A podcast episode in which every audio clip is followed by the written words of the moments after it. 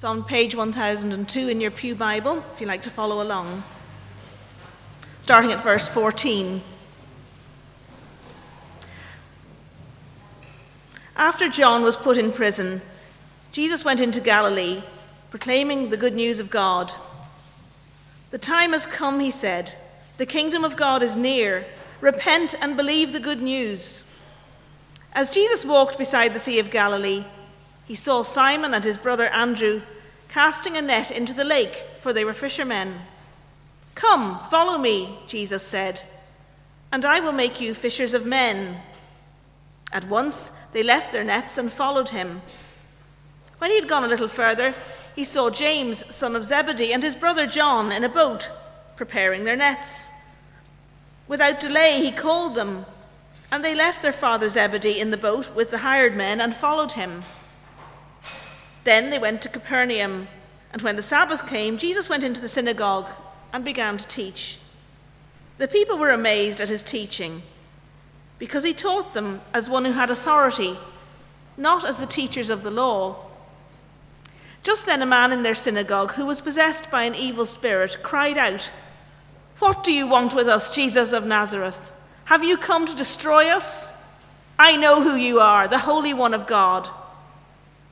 Be quiet, said Jesus sternly. Come out of him.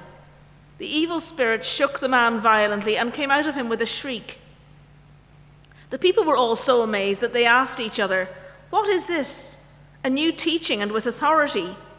He even gives orders to evil spirits and they obey him. News about him spread quickly over the whole region of Galilee. As soon as they left the synagogue, they went with James and John to the home of Simon and Andrew. Simon's mother in law was in bed with a fever, and they told Jesus about her. So he went to her, took her hand, and helped her up. The fever left her, and she began to wait on them. That evening, after sunset, the people brought to Jesus all the sick and demon possessed.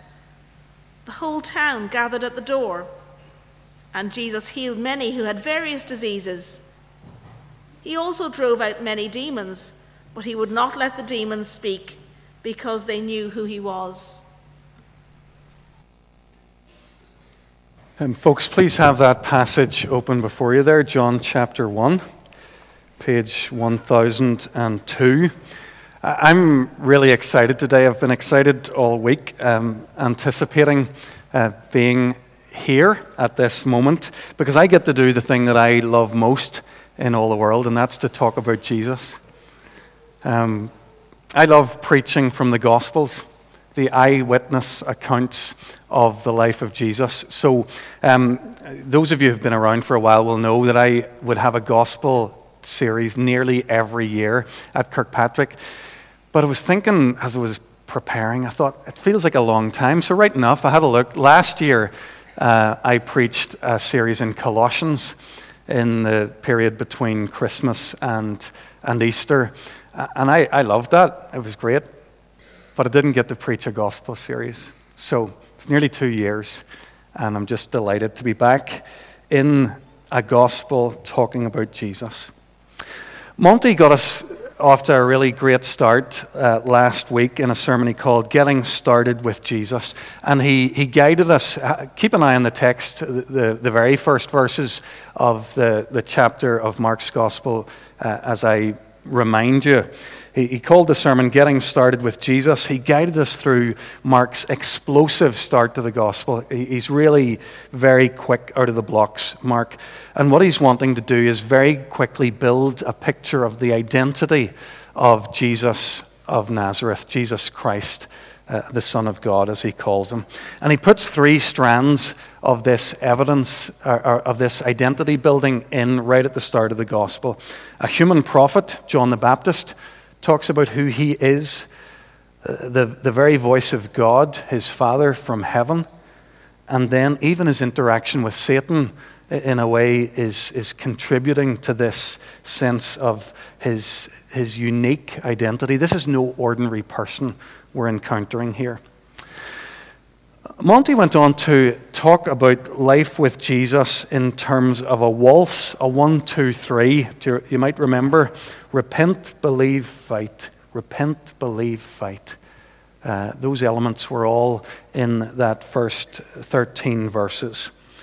And he asked us, as he closed his sermon, to consider whether we're ready to receive this Jesus, to repent knowing that our sins won't be held against us, to believe knowing that it's God Himself who's extending His grace to us, and third, fight knowing that the result isn't in doubt and that we've nothing to fear from even the forces of hell that we read about in that opening chapter. So, all of that just as a, a, quick recap on where we started last week. I thought I'd take one minute just before I dive in today to, to put this series into a, a sort of a bigger context. We've called it King's Cross. And you may, of course, know that King's Cross is a railway station in London.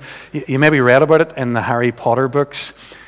Extra 80s points. There won't be many people will get this, but extra 80s points for anybody who remembers the Pet Shop Boys song. King's Cross, 1987. Anybody? Yeah, one, two. Uh, you need to be really on your 80s game to be hitting those sort of heights. Um, forget about the train station, the Pet Shop Boys, and Harry Potter. This has nothing to do with any of those. But the title, when I saw it, I couldn't resist. It's a brilliant, snappy summary of Mark's Jesus biography. The reason I say that is that Mark's biography reads in two symmetrical parts. The first half, uh, first eight chapters of Mark's biography deal with Jesus' identity. Okay? Who is this? The remaining eight chapters deal with the purpose of Jesus. Why did he come? So, who is this? He's the king. Why did he come? To go to the cross, King's cross if you, there it is, in two words. I was going to say you can take the next 15 weeks off. Don't come and be with us. Learn about the King uh, and learn about his cross. This morning, we're just going to look very straightforward, the, the verses that we read, 14 to 34. And we're going to think about three things Jesus' work, his message, and his call. Okay, I'm going to get you involved, go into Bible study mode for a second. Look back over those verses 14 to 34. Just skim over them. And see if you can work out what Jesus' work was. Okay? What did Jesus actually spend his time doing? If you had to summarize it, if you had to give him a, a, job description, forget for a moment that you know that he's the Savior of the world, that he's come to die on the cross. What did people actually see him doing? I'll give you a few seconds to see if you can come up with some answers.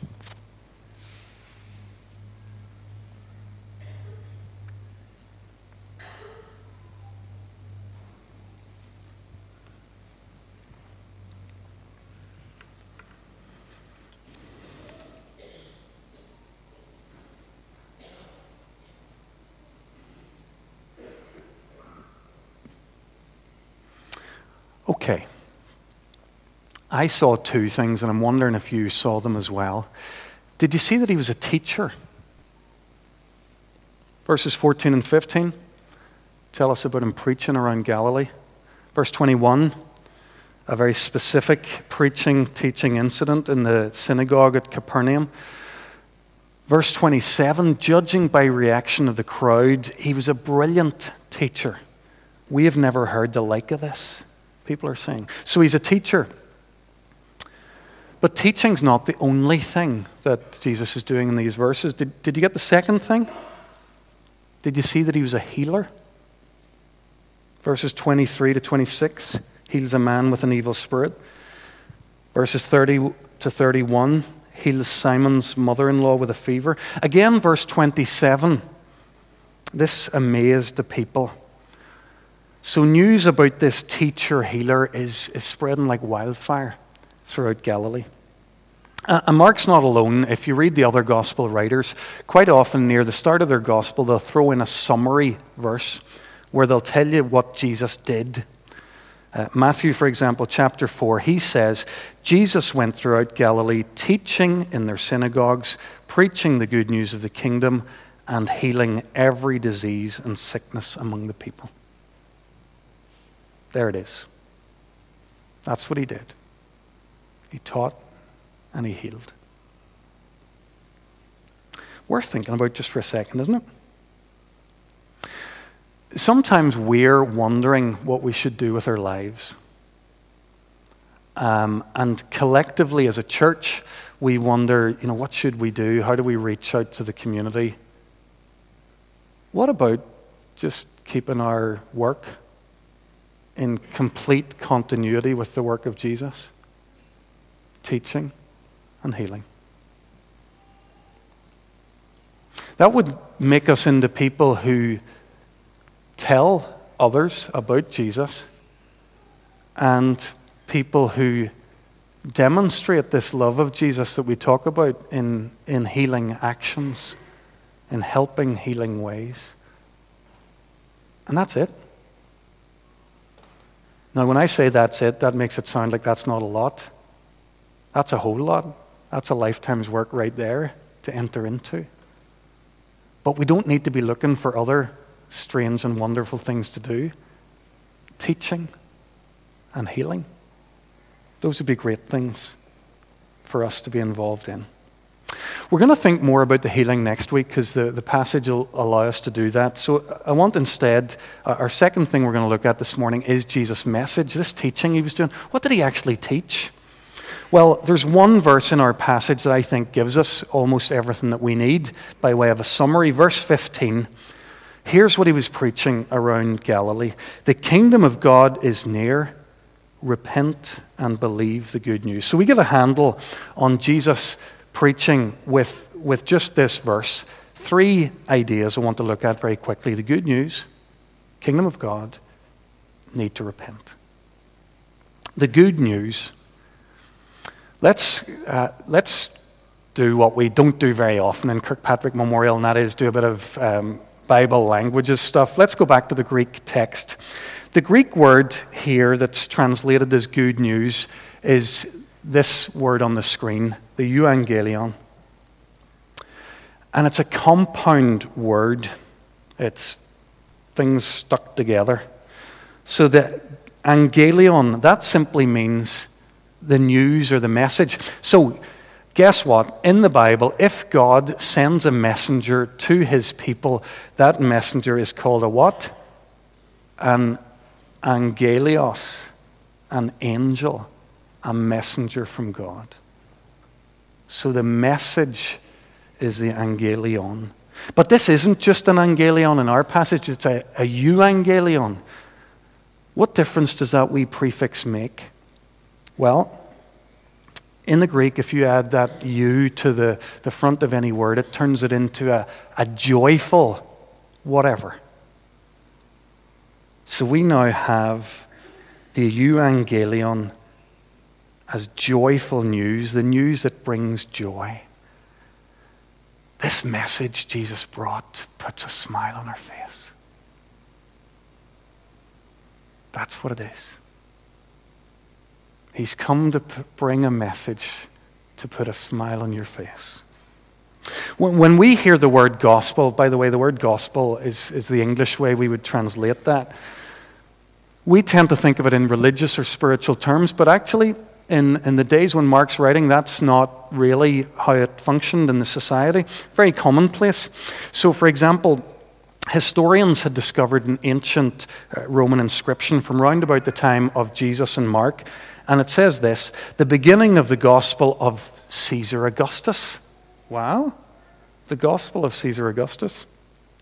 And then it goes on to tell the story of the birth and the coronation of a Roman emperor. So the gospel isn't a very spiritual or mystical kind of a word, it's quite a concrete word. The gospel then is an announcement of something that's really happened in history, that's been done for you, that's going to change your life.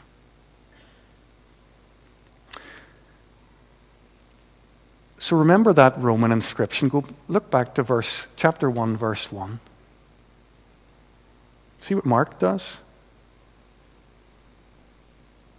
I don't know if he's ripping off the Roman inscription or they're ripping him off. I, I don't know. It's the same. the beginning of the gospel about Jesus Christ. This is, I'm going to tell you, Mark says, about a historical event that's going to change your life. And it's going to put a smile on your face.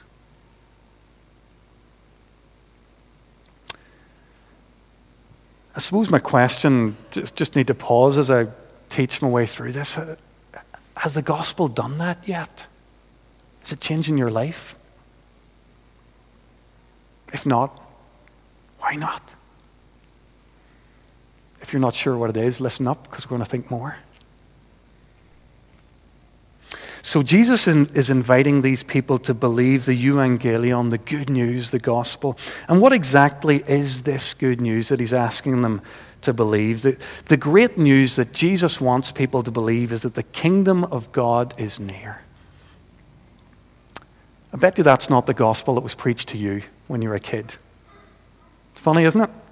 A lot of us had the gospel preached to us, but people didn't tell us that it was that the kingdom of God is near. This is what Jesus said is the gospel. You see, folks, whenever God created us, what happens is the king of the universe gives us a life and he says, Christoph, all you folks there in Kirkpatrick Memorial in East Belfast, you all get to be my regents. I will rule this world and you will rule it under me with my delegated authority. We'll be friends. We'll work together and you alongside me will rule this world. It was a beautiful arrangement. You read about it in Genesis 1 and 2, and you get this beautiful picture of a world in harmony and God in harmony with us. But it, it's not, not the way the world went, is it? You see, we didn't want that arrangement. We didn't want a world where God is king and we rule under him. We wanted a world where we are king and don't have much to do with his rule at all. And you can read about that in Genesis chapter 3, and you can read about how the whole world unravels. The whole story then of the Old Testament becomes a story of a, a people longing once more for a good king. If you know the story, you'll know a little how it goes when the, the people of God are formed, when they're brought into the promised land, there's a period where they don't have kings, where they have judges, a, a crazy and a sordid bunch for the most part. And when they finally did have kings, those kings, statistically, if you do the statistics, most of them led them further away from God rather than closer to Him. So the Bible's telling a story of people who are longing for a king and it's a story that we still understand. I mean, don't you just wish there was one person on the election card this week? Just one that you thought you could back? Folks, we're looking for a king. We're living beyond the borders of the kingdom, but we'd still love more than anything else to be brought back in. This longing for a king, by the way, this, this, is, this is a human instinct. It's embedded in all the legends of, of the many cultures. They all have stories that talk about their longing for a king. A true king is going to come back. What's he going to do? He's going to slay the dragon, or he's going to kiss us and wake us out of our sleep of death, or he's going to rescue us from, from our imprisonment in the dungeon. He's going to marry us, and then he's going to lead us to live with him happily ever after. That's what the world's longing for. And that's why we tell these stories. A true king who'll come back and he'll take everything that's wrong and make it right.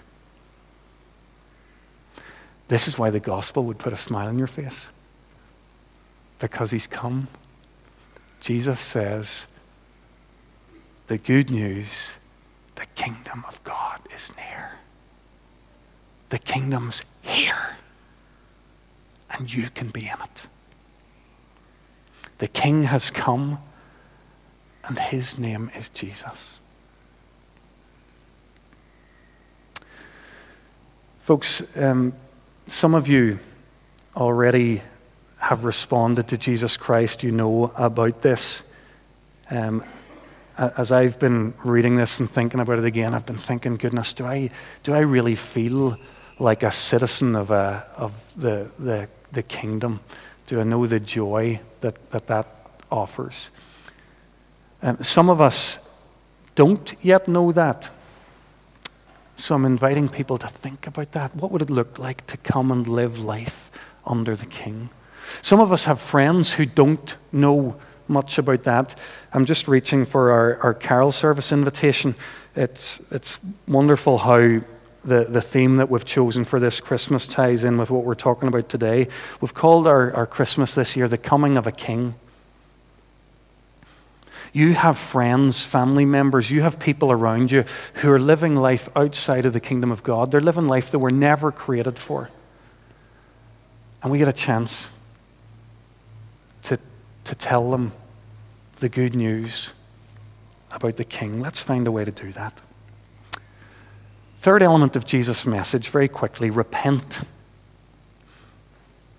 Repent's one of those churchy sounding words, but actually, again, its, its basic meaning is very simple. You'll have heard me say this before if you've been here for any length of time. It means to turn around.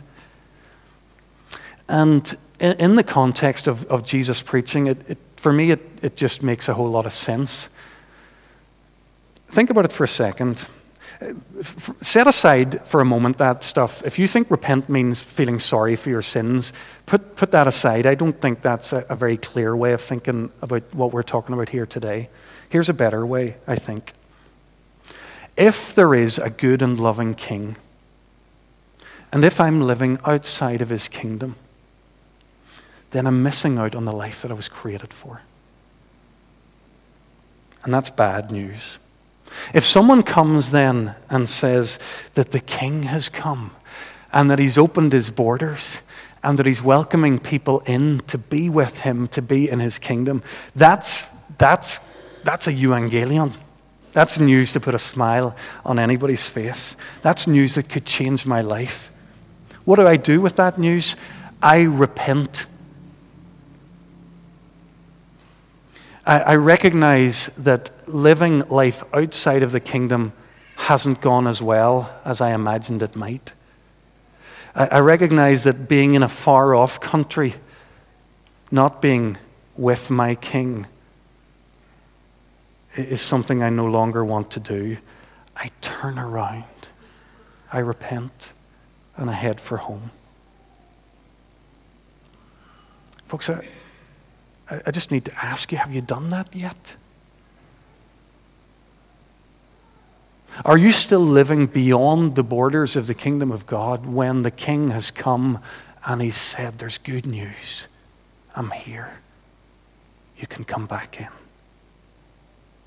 That's what Jesus preaches. Repent and believe the good news. Folks, we've thought briefly about his, Jesus' work and his message. We're going to finish with a quick look at Jesus' call. Um, if I've one regret about this, these sermons, we're probably trying to cover a lot of ground, but it, it's Mark's gospel's like that. It's breathless. He puts a whole lot into short spaces of teaching. To listen to some preachers, you would think that when a person repents and believes in Jesus, their life on this earth is over. Repent and believe in Jesus, your sins are forgiven, and you're ready for heaven. And there's not a whole lot to say about what happens in between. So, repenting and believing in Jesus is kind of the end of the story, not with Jesus. With Jesus, repenting and believing is the beginning of the story. Because he then presents us with his call. Verses 16 to 20, have a look. As Jesus walked beside the Sea of Galilee, he saw Simon and his brother Andrew casting a net into the lake, for they were fishermen. Come, follow me, Jesus said, and I'll make you fishers of men. At once they left their nets and followed him. Did this story never strike you as weird? Like, who brought these guys up? Nobody teach them about stranger danger. You know, you're, you're at work there, you're doing your thing, somebody walks through the office and says, Come on, follow me, and bang, leave the keyboard and go. straight after him. Just seems weird. We're at a significant disadvantage reading this story if we don't know a little bit about the culture of discipleship that there would have been in Jesus' time. Very quickly, Jesus is a teacher, we've said that. He, he's a rabbi, is the word the, the Jewish community would have used. But, but the thing is, Jesus is not in any way unique in that regard. There were loads of rabbis, there were people who went around teaching their interpretation of, of God and God's ways. As well as loads of rabbis, there were loads of disciples. Uh, they were like the apprentices of a particular rabbi. So if a kid was showing flair at school, 10 A stars at GCSE, straight A's at A level, that kid is the kind of kid who could apply to be with a rabbi. Now, a rabbi is not quite the same as what we think of in a teacher or university professor, because in our culture, if a teacher or a professor teaches their curriculum well, their job is done. That's what we mean by a teacher or professor. But a rabbi is different. When a rabbi takes you on as their disciple, they're going to share their life with you too, not just their teaching. And their invitation goes something like this They're saying, If you come to be my disciple, I think you could learn from me. Not just what I know, but you could learn to do what I do.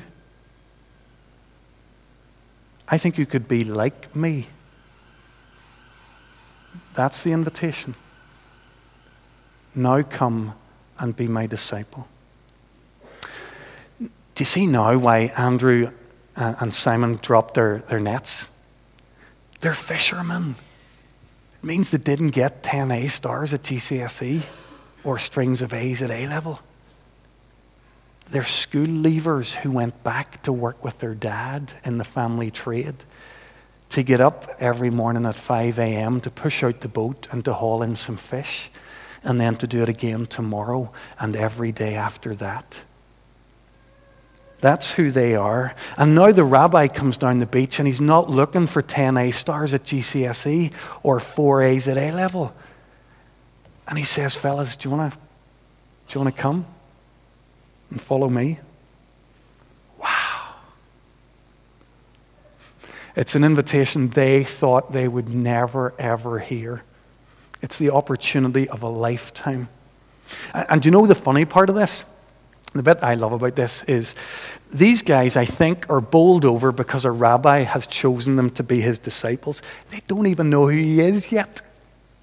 They think he's like a rabbi. He's not any old rabbi, he's the king.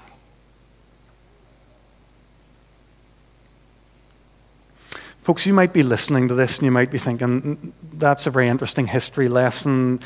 Uh, very interesting to see what Jesus was up to in those days. This is no history lesson. This isn't about what Jesus was doing many, many years ago. This is about here and now. It's about you and it's about today. Flick back one page in your Bible with me. Very famous passage. We're at the start of Mark's gospel, but by flicking back, you're at the end of Matthew's. So Matthew has told the whole story of Jesus, of his life, his death, his resurrection. And here we have Jesus appearing to his disciples just before he goes back to his Father. Verse 18, he says, All authority in heaven and on earth has been given to me. Do you know what I think he's saying? I'm the king. It's been hard to see it because I've looked like a Galilean peasant these last three years. I've just allowed the, the Romans to nail me to a cross, but I'm the king because I've risen from the dead. And because I'm the king, here's what I want you to do go and make disciples of all nations. I want to stop right there. There's, there's a whole lot in these verses, but we don't have time. Do you see what he's doing? He's taken the guys who are his disciples. Three years they've been on the road with him. They have graduated from his phase one at least of his ministry training. And he says to them, Now go and invite others. everyone. Don't stop till you've reached every nation, every man, woman, boy, girl, every time, every place. They too are to be my disciples. They're to be my apprentices. Folks, maybe you feel like you've, you've never heard this before. I've heard about asking Jesus to forgive my sins. I've heard that he'll give me eternal life. Folks, those things are, are so important and they're absolutely the case. The problem is they're not the full story. They leave out Jesus' call on your life. He's calling you today, whoever you are, to follow him. That bit about the rabbi. You know where he calls the disciples and he, he says to them that they're not just to learn stuff, but they're to become like him? Did that surprise you? That Jesus would approach people and say to them, I, I want you to be like me? I think it probably will have.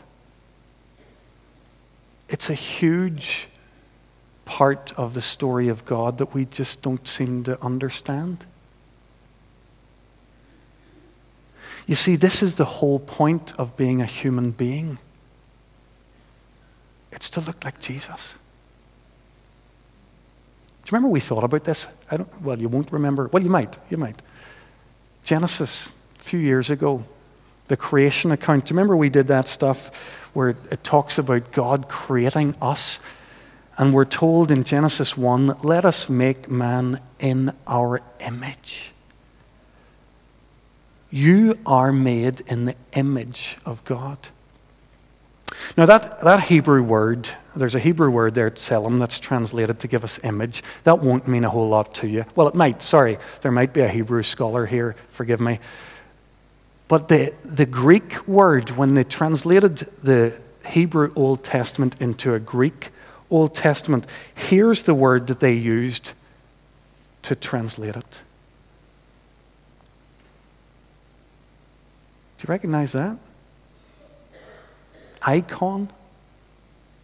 Do you, icons don't get a great press in churches like ours, okay? I, I don't think many Presbyterians have grown up with using icons. I didn't. I used to think, I'll tell you what I thought. I thought an icon was something that distracted people from God. And then I read up a wee bit on what icons actually are. A good icon is not something that draws your eye away from God. A good icon is a, a picture, a piece of art that you look at, and a well drawn icon draws your eye to the piece of art, but then through it to the reality beyond. It draws you to something so that you can think of, see, and reflect on, on God. You're an icon and so am I. We're to catch the eye of our friends, our neighbors, people around us. They're to look to us, but look beyond us and see God. That's what you and I have been created for. Folks, this is where we need to be a little bit careful. The fall happened, the icons cracked. I'd love to be a much better image, image of God than I actually am. But the deal's never been changed. This is still the invitation. So, there's only ever been one perfect icon in the world. Paul tells us, Colossians 1. He is the icon of the invisible God, the firstborn over all creation. Paul tells us, uh, talks about Jesus as the perfect icon a number of times. But he also talks about how Jesus is making us, restoring us into the icon. Hold that for a second and come back with me now to Mark chapter 1. When Jesus says, Come, follow me, he's saying, You can be like me. I'm the perfect image of God. But if you allow me, I'll restore the image of God in you. You are the icon that my Father wants in the world to draw people to Him. Folks, it's staggering. Did you have any idea of the scale of your call?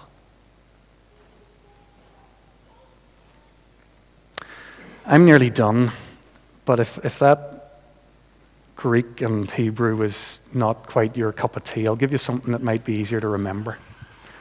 Uh, I was chatting to a, a friend um, in the congregation about a year ago, or within the last year, um, about a sermon I'd preached here on the subject of Christian giving. And the, and the friend said to me that they'd had a conversation with their wife in the car on the way home. And she had said, she said she liked it, he told me. It sounded Jesus-y. Now, the grammar's not very strong there, but you might have a sense of what she's saying. I tell you that story not to impress me, impress you with my preaching, because you know how ordinary that can be and not to impress you with me as a person, because I'm 47 years old, and that's the first time somebody has ever used that phrase of anything that I've said. So that's, that's not a great track record. Why do I tell you? I tell you because I love it. And because it's what I was made for. And because it's what you were made for. I was made to say Jesus words, to do, do Jesus things, to generally be Jesus and so were you. Folks, that is the call of Jesus Christ. And we're sitting here this morning, and as I was typing this sermon this week, I was left with a sense that I can't do it. I'm not good enough. There's nothing Jesus y about me. To which Jesus says, Don't worry about it. I know that. I know you can't do it. But I'll do it in you and through you. You see, He's the King, and He wants to bring us home into His kingdom. And if we come, He'll turn us into citizens who shine for Him beyond the borders into the whole world. Throughout this series, we're going to learn much, much more about that. But today, I want you to hear this call of Jesus Come, follow me. It's about here and now, it's about you today. If you've never started that journey and you maybe don't know how to, I'd love to talk to you about that. And so would, so would your friends who already know Jesus. Set you a challenge. If, if God's challenging you about that today, talk to somebody or text somebody or email them before the day's over set up a conversation. Get some help to find your way back into the kingdom of God. Let's pray.